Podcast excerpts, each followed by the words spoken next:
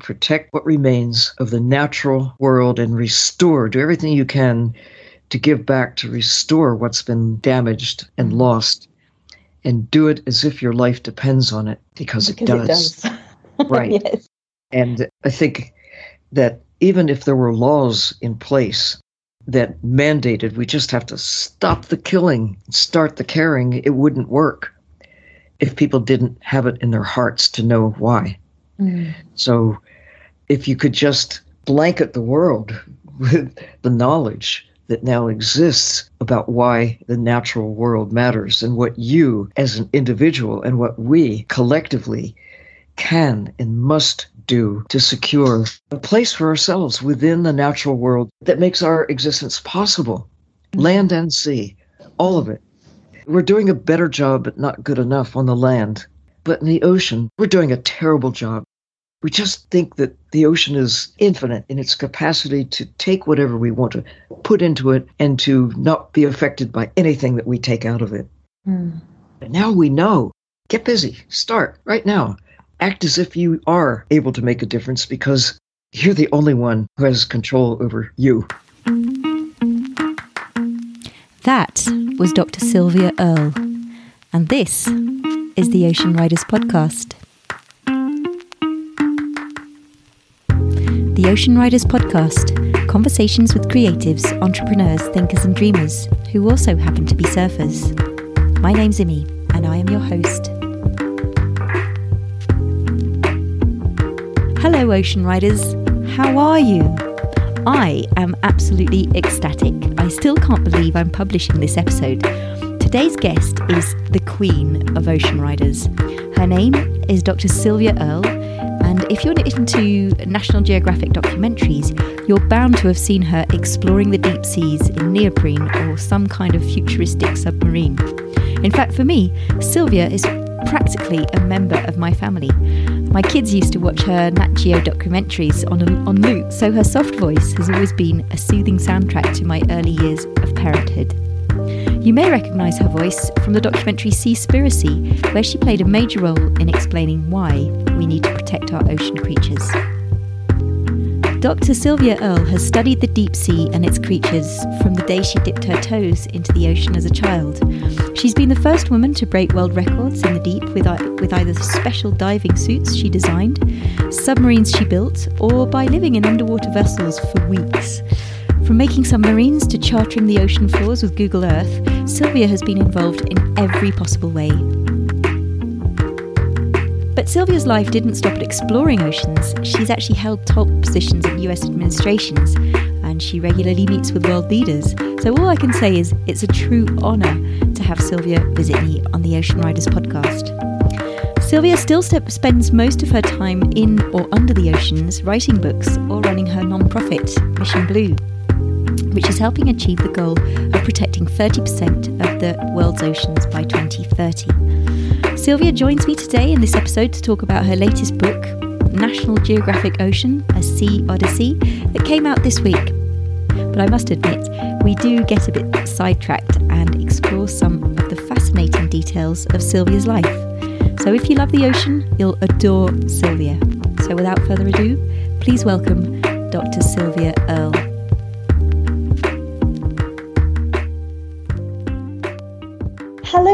Hello, and welcome to the Ocean Riders podcast. How are you today? Doing fine, and it's great to be on board. thank you, thank you. So, where are you based right now? I am in not so sunny California. The fog has moved in. Is that sort of typical of summer months in California? Yes, thank you, Pacific Ocean. That cold water hitting the warm air creates this lovely, misty morning. Fantastic. So, I guess before we sort of dive in, I was just wondering how do you consider yourself an ocean rider? Well, I am more of an ocean diver, if you will. What's under the waves? I love the ocean surface. And of course, those magnificent ripples on the surface of the ocean are beautiful and appealing. But my attention since I was a little girl has been on the creatures who live in the ocean. And for the most part, that means taking the plunge. Fantastic. So, what kind of a family did you grow up in to have such an adventurous spirit? I think children start out that way. Every child I've ever met wants to know everything about everything and they ask questions.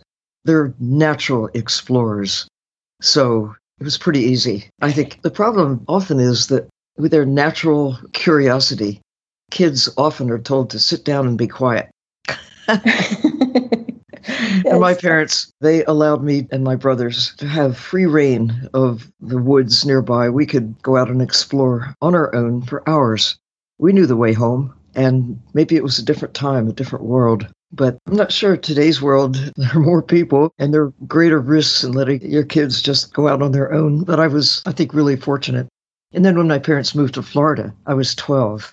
I think that sense of wonder and curiosity not only was still strong, it still is, but our backyard was the Gulf of Mexico.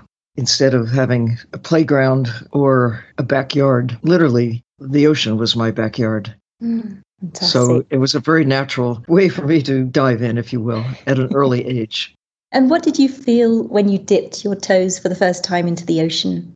Well, it actually was in New Jersey, up on the northeastern part of the US, where I got knocked over by a wave when I was about three years old. And I've had people tell me when they were young, they had some bad experience with waves. They couldn't breathe. They felt it was something that frightened them. And they had a hard time overcoming their fear of the ocean. But I don't know, for me, it was exhilarating. At first, it was a little scary when I got knocked over and couldn't catch my breath. But once I did, I realized that was exhilarating. That was great. and my mother, I was about three years old, and my mother, who could have snatched me out of the ocean, seeing me go under that young age, she saw me emerge with a big smile on my face and let me go back in. And I've been going back in ever since. Oh, fantastic. And to date, you've spent over sort of 7,000 or 8,000 hours in the ocean. Is that correct? Or maybe that's, it's more by now? So who's counting? Let's just go.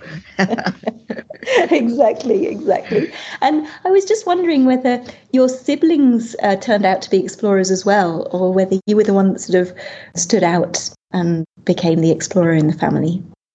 Well, they have taken different directions, but I knew from an early stage that I didn't know what to call it, but I had to do something with plants and animals. Later, I learned, oh, that's called being a biologist. a scientist. And it has never changed. I still aspire to be the best scientist I can be. Fantastic. That's amazing. I was also wondering if growing up with brothers actually helped you because you've had an amazing career leading teams and being a sort of pioneer in terms of a woman in a very masculine environment. And I wondered with having brothers actually helped you lead people during your career or whether that was something that was born in you from the beginning. It's society that determines that boys do this and girls do that. When I just had no problem, quotes, keeping up with my older brother, we climbed trees. we splashed around in the little pond in our backyard. It always struck me as curious that, that boys were allowed or encouraged to do things that were considered off limits for girls. And I said, well, why not? I mean, I can do this. Why can't I? Why shouldn't I? my parents recognized there are societal pressures. And I remember when I was a teenager, my mother admonished me that it might be hard to make a living as a scientist. but she said, what the doors that are open to you, you could be a secretary, you could be a teacher, you could be something really adventuresome, you could be an airline stewardess. she did not say you could be a superintendent of schools. She did not say you could be a doctor. Being a nurse was more appropriate career for a young woman. Or you could be an airline pilot. No, I'd be the stewardess, mm-hmm. the flight attendant. But they never discouraged, neither parent ever discouraged me from really following what I really wanted to do. They told, they made it clear this wasn't normal, but they really backed me no matter what. That's fantastic. That's really quite avant garde to have parents like that in that period of time, I guess. So um, uh, kudos to your parents for letting you explore and become who you are today. That's incredible. Well, that was that was in the 1950s. Mm-hmm.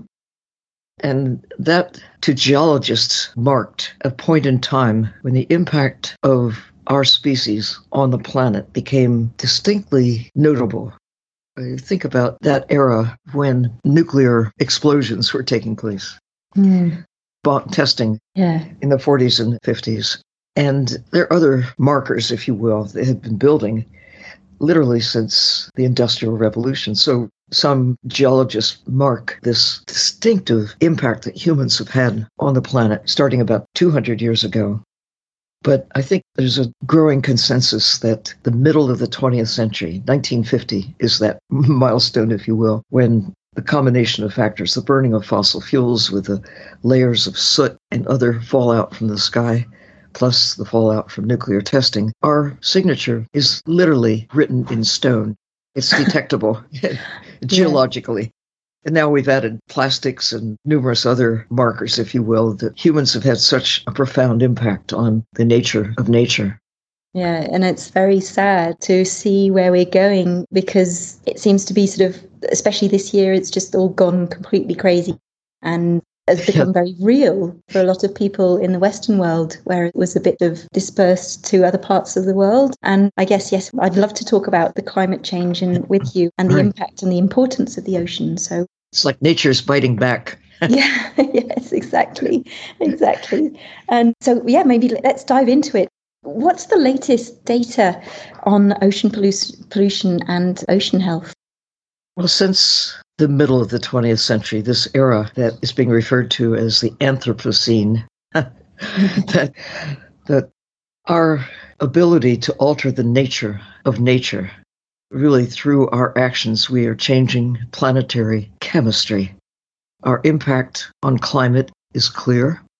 The warming of the air, the warming of the ocean, and now through the excess carbon dioxide released into the atmosphere, absorbed by the ocean, Ocean acidification, changing the CO2 into carbonic acid, is having a global effect on life in the ocean. Mm. And the chemistry of the planet has shifted because of our actions. And of course, the accumulation of the various synthetic materials, synthetic chemicals that we have introduced that do not exist in nature. But now they're in our bodies, they're in the water, they're in the air, they're in life as a whole. We're just one species, but we've transformed the nature of life on Earth. Mm. You know, you think, woohoo, look at our power, mighty us. And it's true, we do have superpower, but I think the greatest superpower is knowing. But it's only right about now, earlier in the 21st century, that we are beginning to understand the consequences of our actions and are, I think, motivated to do something about it. Mm if we can change the world in a negative way, we need to look at how we can stabilize the impact and find an enduring place for ourselves within the natural systems that make Earth habitable. I mean, we couldn't know when I was a child as much as we now do know, and not just in the records and minds of a handful of scientists, but the knowledge is now communicated and widely dispersed in ways that could not happen until right about now. Mm. So mm. the view of Earth from space was a turning point in 1968. And much that has followed in terms of understanding how we are impacting the world has come about because we have the ability to get that overview from high in the sky and to begin to connect the dots. And more than that, more than having information acquired from having human minds and eyes and satellites in the sky, but also the ability to connect that information, analyze it, see the patterns, mm. and connect it to what we're learning about the land, about the nature of how life on Earth really together affects the chemistry of the planet, affects mm. our existence. And now realizing the ocean really is the primary governing force shaping planetary chemistry and certainly shaping planetary climate mm. and weather. And it's where most of life on Earth actually is. Yeah. And it's the living planet, not just rocks and water. It's the, the fact that the planet is shaped by life. Other planets, other parts of the universe that we know about, where they have plenty of rocks. they got all the basic ingredients are there. There's a lot of water elsewhere in the universe, but we haven't found any place that is blessed with an ocean, liquid water filled with life. Mm. Here's the extraordinary thing it's taken about four and a half billion years for Earth to gradually shift from an uninhabitable place for the likes of us to our home where we breathe the air.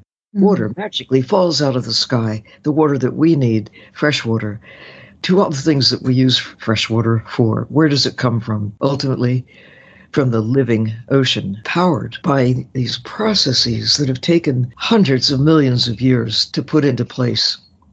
It's taken us, you think about four and a half billion years to get to where we are, about four and a half decades to significantly unravel. Unravel it, yes. And you were saying that there's a capacity for mankind to sort of stabilize the impact.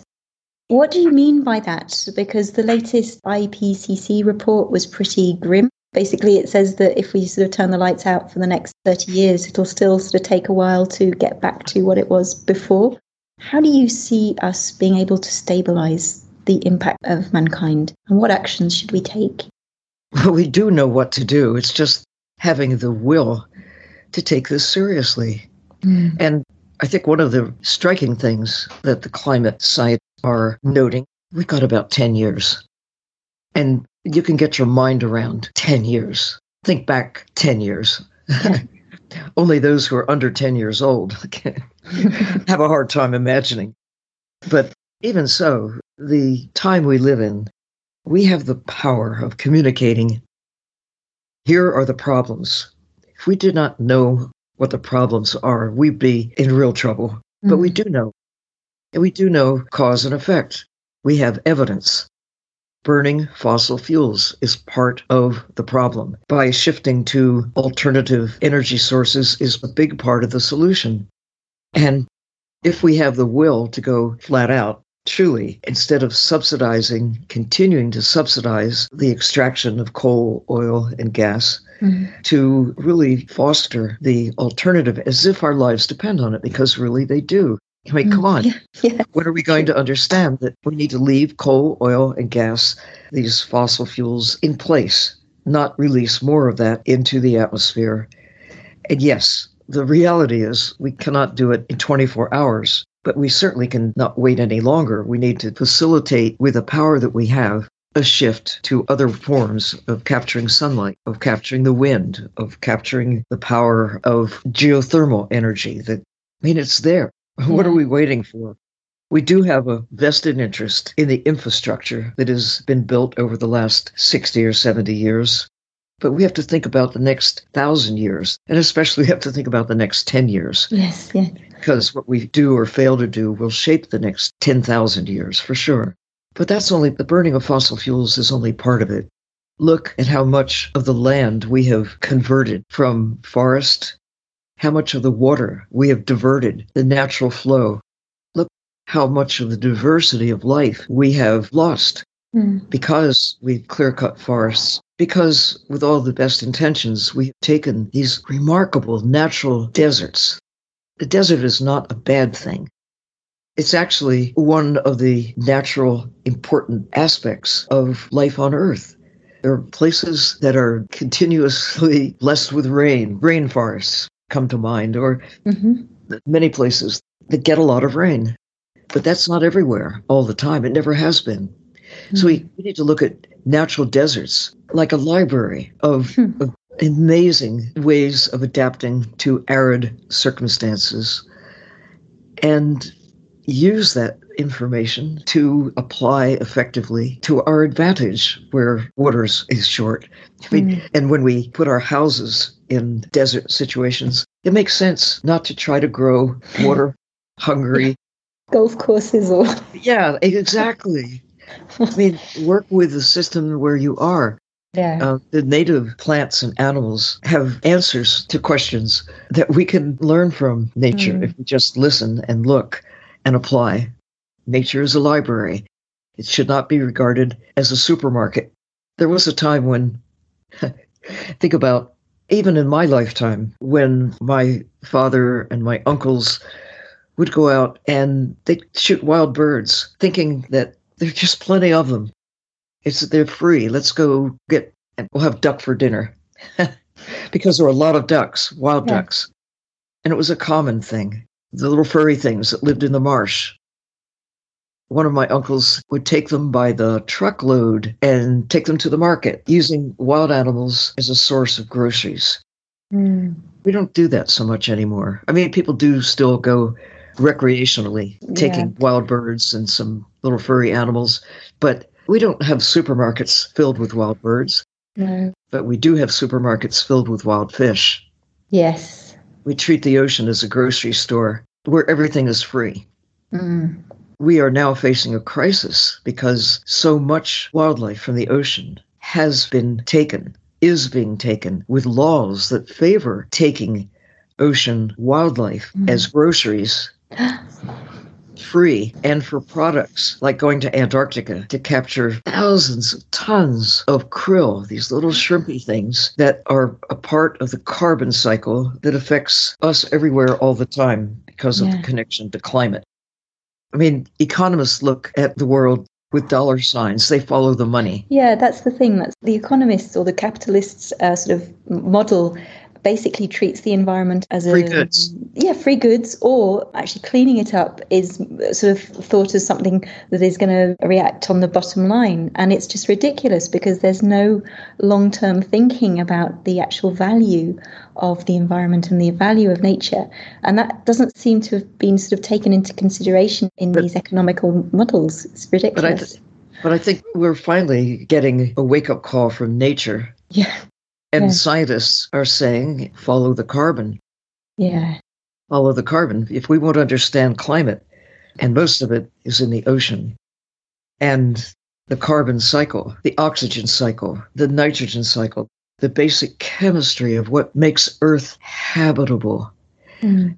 what makes Earth special. This little blue miracle in a universe that is really not friendly to us. exactly if you think it is, okay, just try going to the moon and without a spacesuit or Mars, step out of your spacecraft, you wouldn't last more than a few seconds. Mm. Mm. But you were saying about the fish being taken out of the sea as if we're sort of going to the supermarket for free. What's the worst enemy for the ocean? Is it industrial fishing or is it a sort of sum of all the different industries? I think we should look in the mirror because we're all part of this. It's the marketplace hmm that drives the fishing. People said, I don't understand why we're eating tuna. So I'm just not going to eat tuna because tuna and the ocean are more important alive, Yeah. far more valuable, no matter how much they bring in the market. I mean, a single bluefin tuna can sell for more than a million dollars, It's crazy. US dollars, and even for more than a million pounds, for heaven's sakes. I mean, there was one extraordinary example of a $3 billion tuna, one fish. wow. So that's just way out of line. They're not free goods. Mm. With a billion dollars, you couldn't make even one tuna. We don't know how to do that. We need to think differently about the value of the ocean to our existence, the value of life in the ocean. Every clam has its place, Mhm. Every little krill. And I think most of the wonderful discoveries of the 20th century, and people are still tuning into it, it's still such a remarkable concept that every living thing, not just humans, but every living thing is unique. Hmm. We all know that there's no other person like yourself, no other cat, no other dog.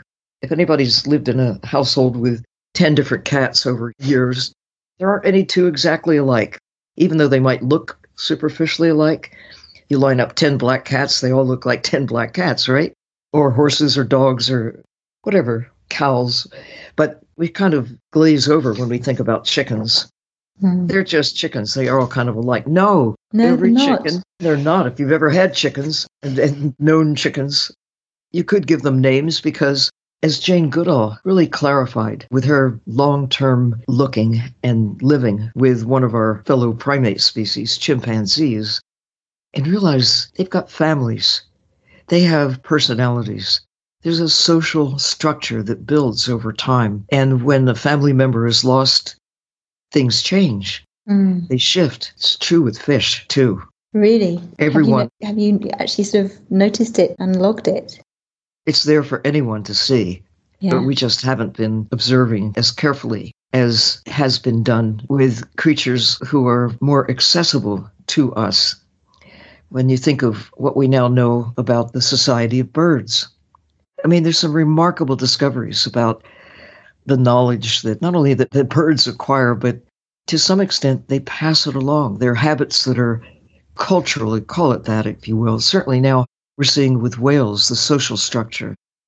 And it's not inappropriate to call it culture mm. with language and history and knowledge that gets communicated and applied with orcas, with sperm whales, because it's been happening for a long time, but only now are we really smart, intelligent human beings beginning to see how other creatures have intelligence, personalities, history, and the ability to acquire knowledge and pass it along. But I think our true superpower is partly that in a magnified way. We can learn things such as how old is the earth?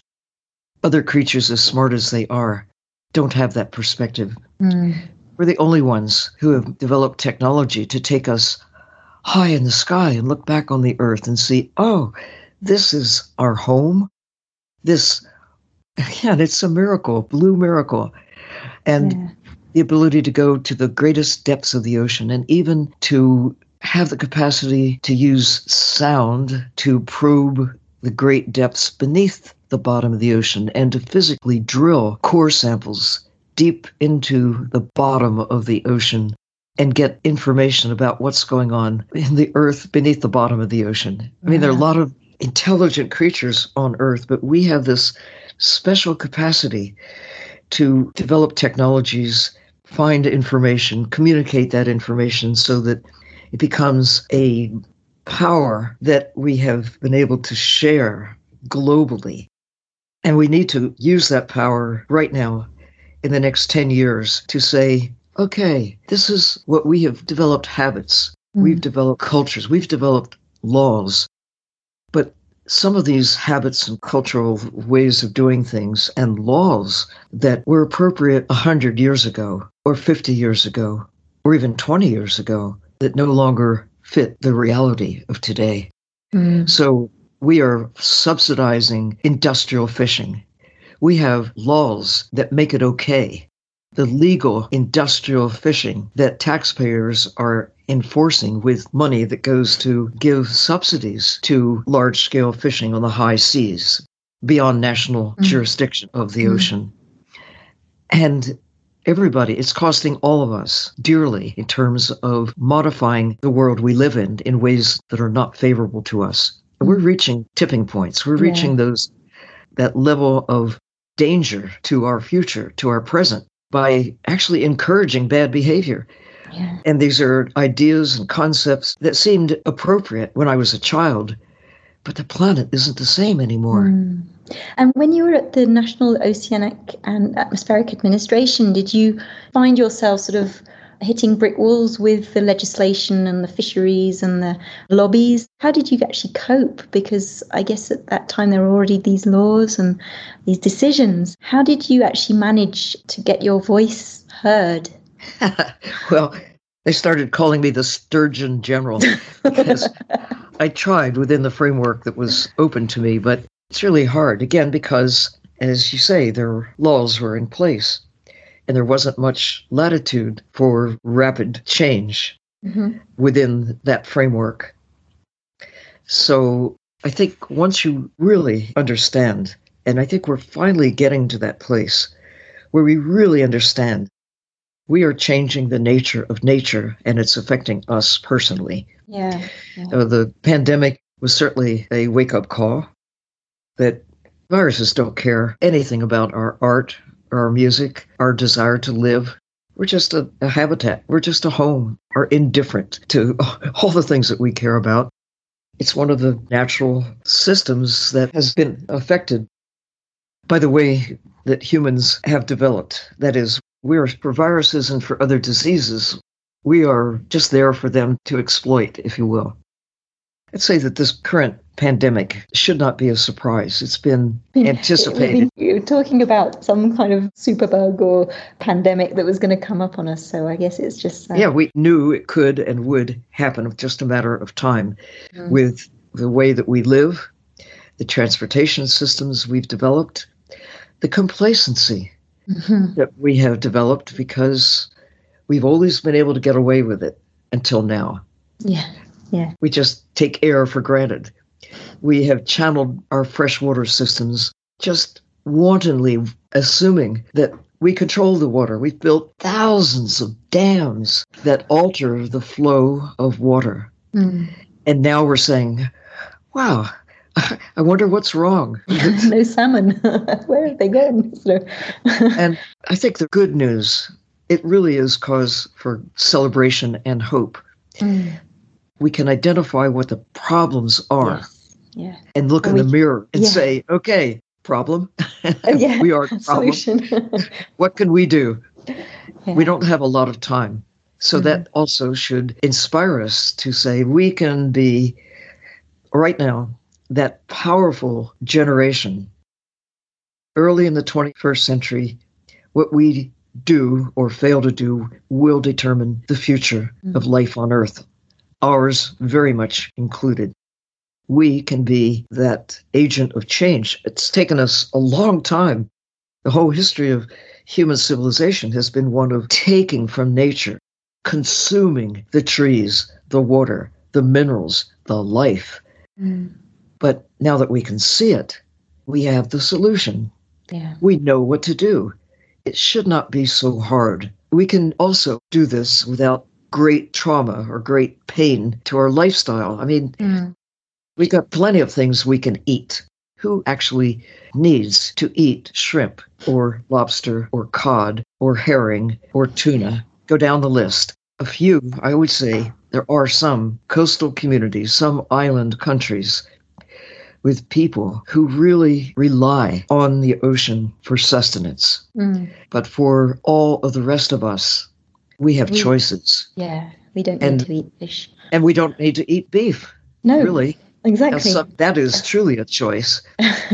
and we could do very well and with great culinary satisfaction eat more plants. Mm. And it's delicious as well. You can do so That's many. It. We need to challenge the great things. chefs. Yes, on, exactly. Get with it. You go to a restaurant now, how many choices of plant based meals do you have? You can always make it work, but it's always some big chunk of meat. It's got to be the centerpiece mm-hmm. or fish, which is also yeah. meat. Yeah, exactly. Exactly. And I guess so. This is one of the solutions that we have is to vote with our shopping carts and actually sort of release the pressure on animal based foods and revert to plant based foods, which is a great solution. There are some incredible now beyond burgers that are doing yeah. fake burgers, but they taste absolutely delicious. And there is an alternative today now mm, sort of technology or humankind has sort of enabled that. So that's step in the right direction. And i also wanted to talk about a step in the right direction in terms of preserving what we have already and in fact the mission blue that you've created the sylvia earle alliance. Do you think you could let the listeners know about what it's about and talking about mission blue and hope spots? Because that sounds like a really really good way of also protecting what we love the most especially as surfers there is a growing movement, if you will, to save what remains of the natural world, at least 30% of the land and 30% of the ocean by 2030. It's not just a catchy phrase, 30 by 30. Mm. It's the reality that we must look around how much of the planet is still working and in a natural way. How many forests, old growth forests, are there? Mm. Not much remains in North America or in Europe. Mm.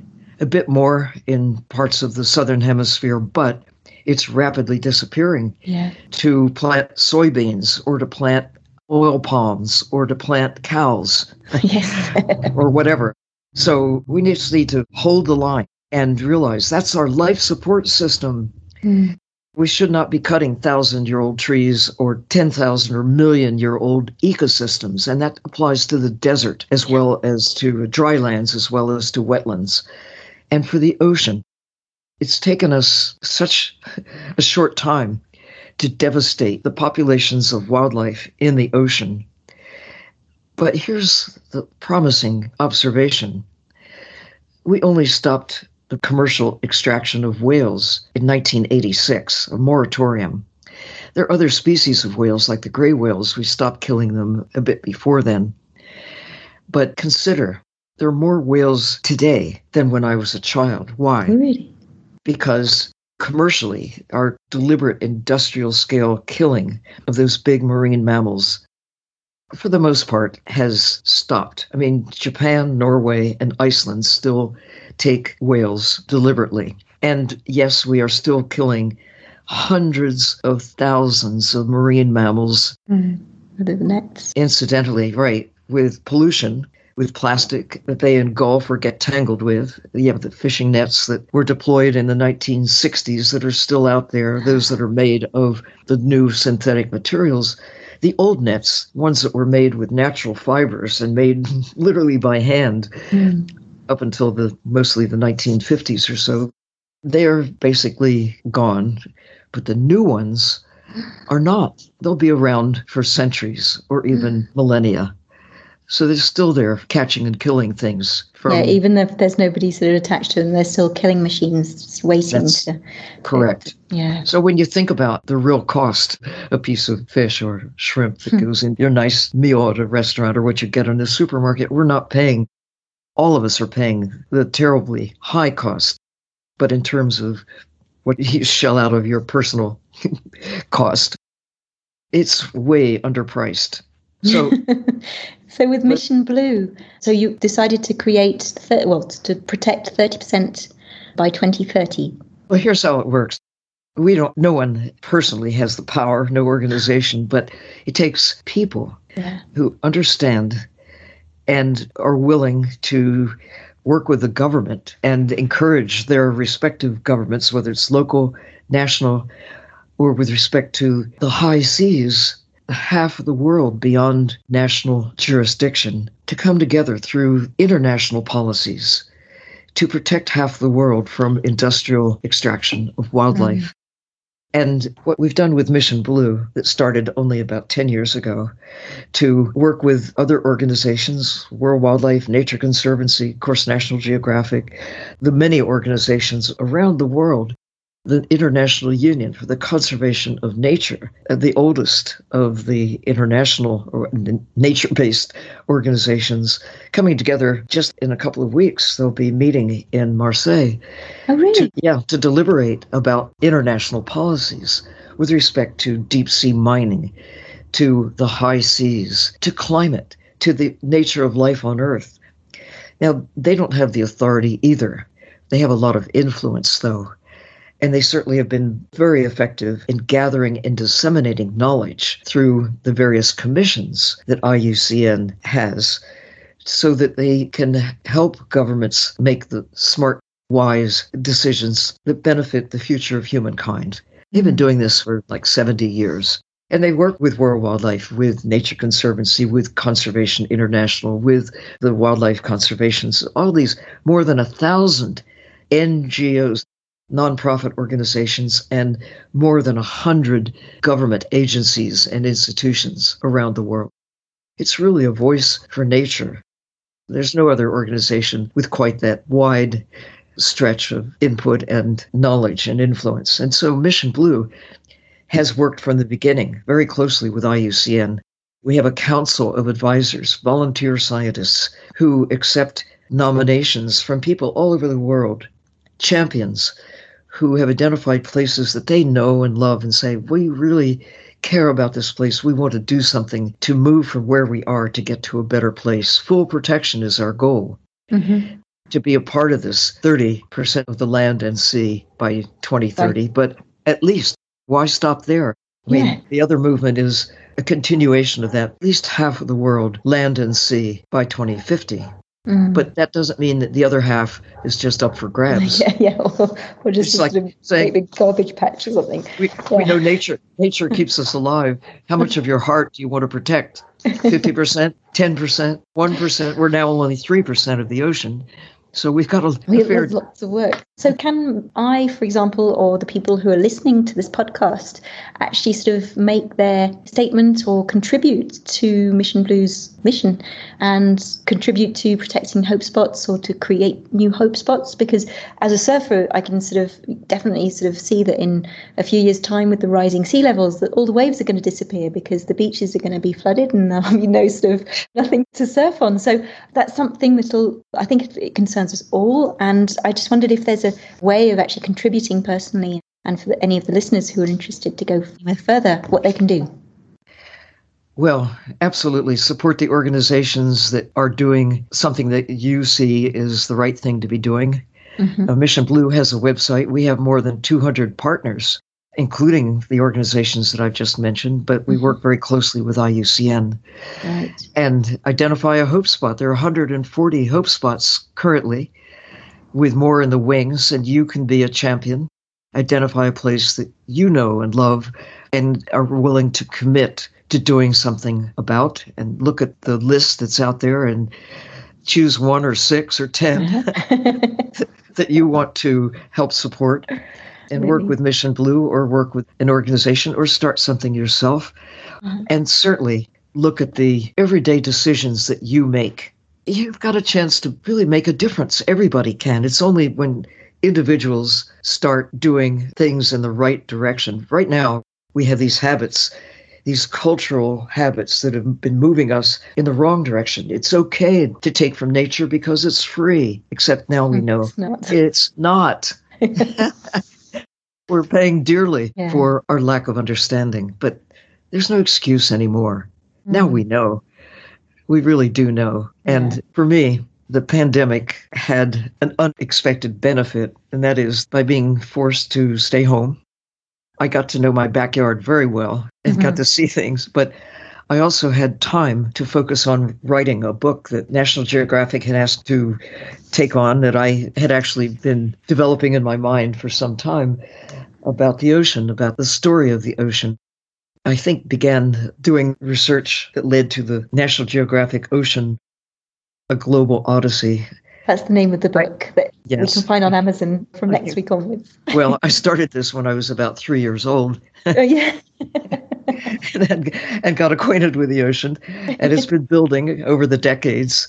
But now to have the opportunity working with the National Geographic team to produce the story of the ocean with a lot of short stories along the way. So it's about how did the ocean come to be? Now it was a chance for me to literally dive into the latest information, the knowledge that scientists have been gathering to help answer that question. Still a lot of questions, but mm. based on what we now know, here it is. How did water come to be? How did the ocean come to be? To try to explain based on what we now know in the 21st century and at life in the ocean. One of the great things that I took special pleasure in working with a geographic team was, and scientists, fellow scientists around the world, to say, okay, who lives in the ocean? The census of marine life that took place from 2000 to 2010 it was a big project with thousands of scientists who really made a concerted effort to say, okay, what kinds of life, what kinds of creatures occupy the ocean?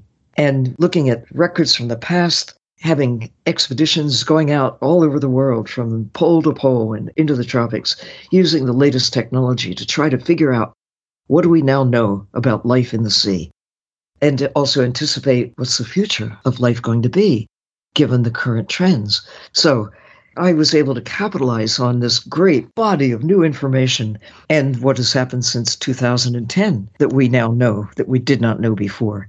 This is the greatest era of exploration on Earth. It's happened in my lifetime about knowing what we know about the ocean and a chance to dive into it and then present it to the world. So there's a big foldout in the center of this book that shows that, well, ask the people around you, name some animals what are animals? You're likely to get cats and dogs and horses, birds. Some people might remember that frogs are animals or that bumblebees and dragonflies are animals. And they might remember that fish are animals. okay, but what most people will name are vertebrates. Yes. Not the dragonflies and bumblebees. But most of life on Earth are not vertebrates. we, we occupy a tiny fraction of the great spectrum of life on Earth, and essentially all of them, all of these glorious invertebrates, the squids, the octopuses, the krill, the variations on the theme of crustaceans. But they're categories of life that most people have never heard of. Well, in this book, we celebrate them.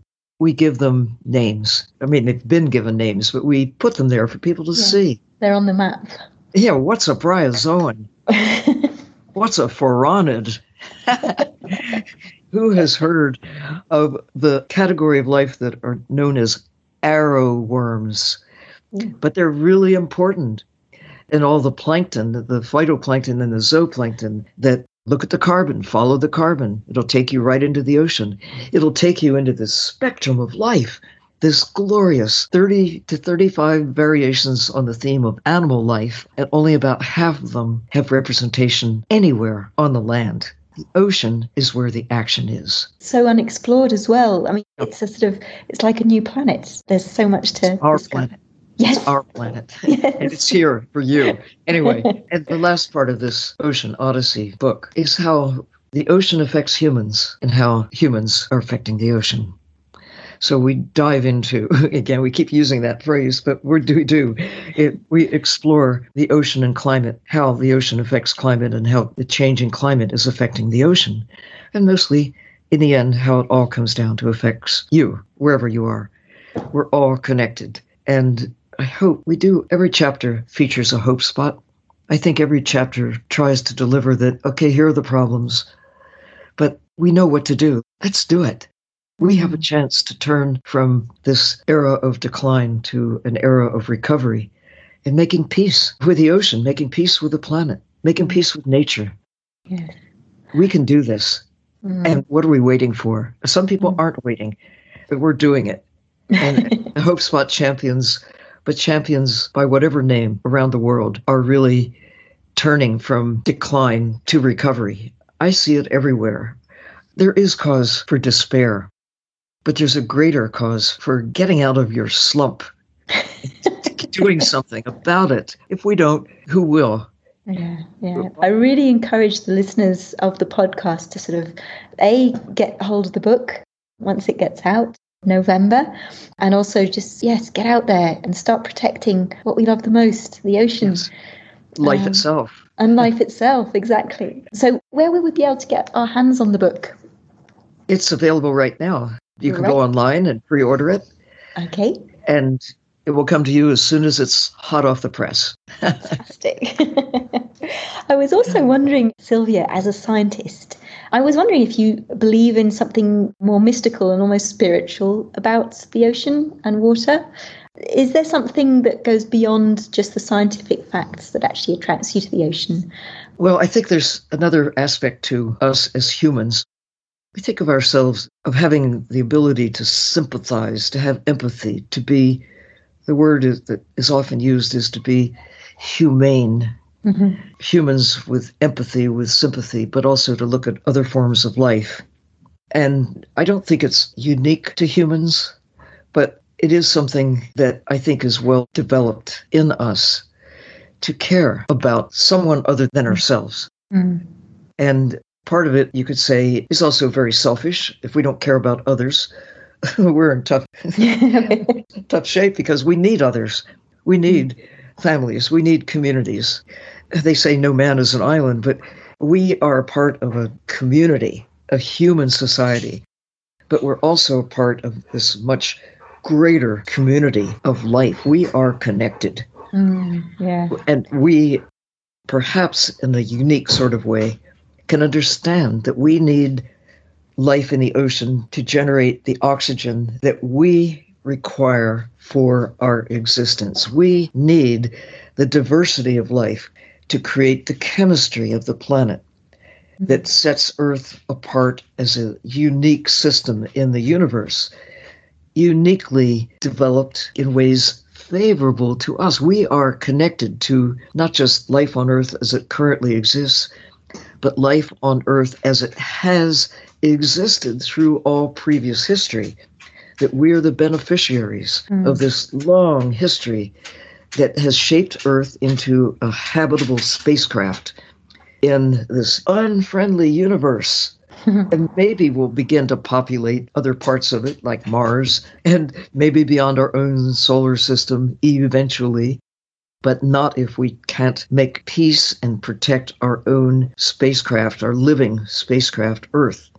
Mm. That's the great breakthrough of knowledge, of understanding that call it sympathy, empathy, but in a way it's really selfish because our, our existence depends on caring mm. for nature, caring for others.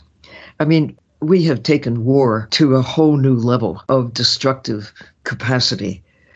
That technology that serves us well in so many ways, it gives us cause for hope of making a world that we can properly live in in a more balanced way. Uh, well, truly balanced way. Uh, working with nature, working within the natural systems, and the technology that gives us information, that gives us communication, that gives us cause for hope. Mm. But when we take that technological capacity and turn it against nature, against other humans, we've lost our way. Yeah. We have really lost our way. And it will then ultimately end disastrously for us if we follow that pathway. But we have choices. That's the great mm. part about being a human now. This is the sweet spot in time. Yeah. We are we the luckiest. We're the luckiest people ever. I mean, either we'll fail or succeed going forward based on how we use our minds, our hearts, the technology that we've created to really, in a positive way, understand who we are and how we can have respect for one another and respect for the rest of life on earth. I think the words respect and dignity closely aligned, and they are absolutely vital to finding our way going mm. forward. That these are wonderful words, so much wisdom, and I really do hope that we'll be able to realize this. And doing this podcast is great to sort of spread the word and all the documentaries that we can find on streaming platforms. There's Mission Blue, there's Seaspiracy. There are all sorts of great Here's places to find information. Blue Planet, Blue, Blue Planet, Planet 2. Yeah. uh, and, really transformative. It's yeah. knowing that leads to caring. You could know and not care. There's a lot of that going on. We know that the ocean is in trouble, but ah, so somebody else can take care of it, right? No, we have to look in the mirror. Every one of us together make a wave. Mm. really, a wave doesn't happen with a single drop of water. It takes a lot of drops of water to make a wave. And here we are.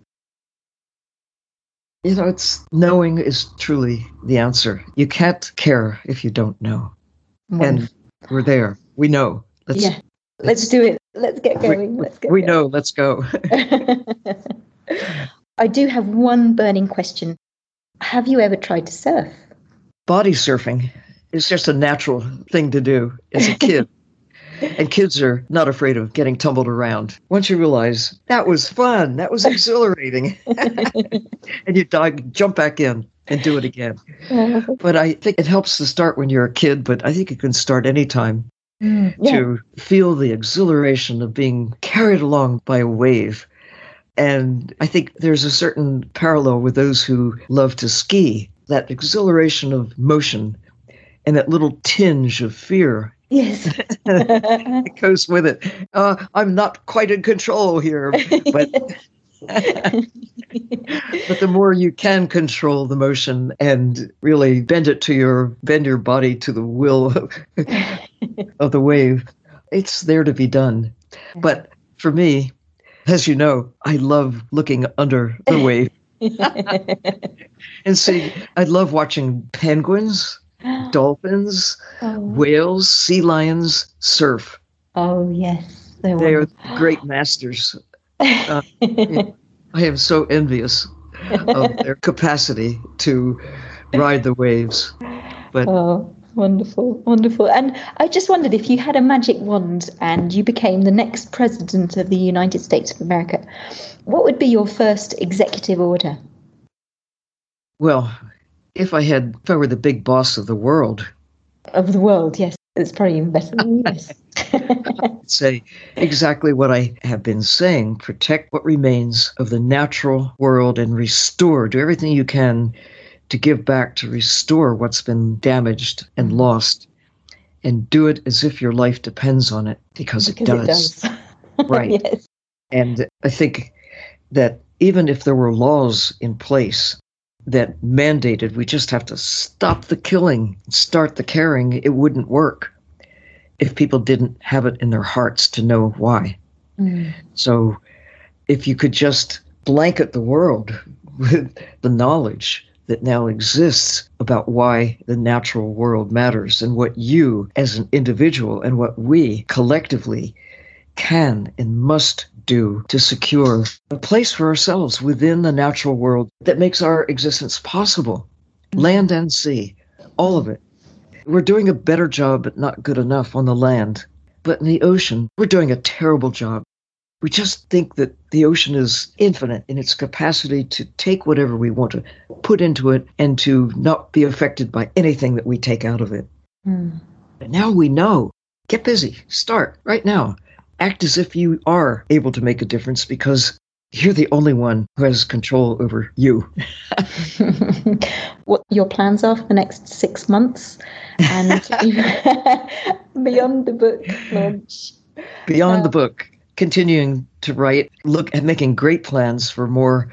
Look, with 140 hope spots around the world and new ones coming along all the time, I had this great, great vision of being able to go to each and every one of them Brilliant. Yes. And to have expeditions there, to have little submarines to be able to go deep.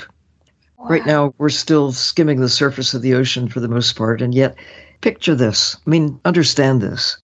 Most of life on Earth lives not just in the ocean, but lives in the dark. Because the average depth of the ocean is four kilometers. And when you get below one kilometer, a half a mile, it's dark. I mean, it's really dark at 100 meters. Mm-hmm. It really is. and it's dark all of the time at night. And all life experiences some dark, but below where sunlight penetrates, and it depends on where you are. San Francisco Bay, it's about you know 10 feet. and some of the ports around the world, it's really murky. Yeah. But out in the open sea, you can see some sunlight, just the barest glimpse of it, some photons drizzling down, even even at 300 meters and sometimes even a bit more. But that's the, still the surface of the ocean. Most of life on Earth lives in the dark and it's cold, even in the tropics, even around the equator. If you get down to a thousand meters, it's really cold, really cold. Cold is, is normal for most of life on Earth higher pressure than one atmosphere that we have at sea level. And so get over the idea that we are the representation of life on Earth. No, most of life on Earth is out there in the ocean. We're odd, we're different, we're the exception to the rule of what is life on Earth. It's mostly ocean life and it's mostly deep and it's mostly life that lives in the dark where the pressure increases as you go deeper. Anyway, I mean, it's just like a wake up call. Oh, yes, oh. Now, life on Earth is more like a jellyfish than a than a human being. Absolutely, absolutely. That's a good thing to reflect upon now. It's a good thing to meditate on. well, we have to be mindful of it. Yes. And yes. not disrupt it too much. It's like taking care of your own body. Mm. Your life depends, your health depends and being respectful of what you do to your body. Be careful about your body chemistry. Mm-hmm. You have to be careful about the planetary chemistry that is shaped largely by life in the sea. Fantastic. I've only been diving in the Arctic once, but some of what I experienced then will stick with me forever. And particularly, I think the first thing I saw here was all bundled up, you know, right down to my fingertips and my toes with a dry suit and hand warmers and toe warmers and layer and layer and layer.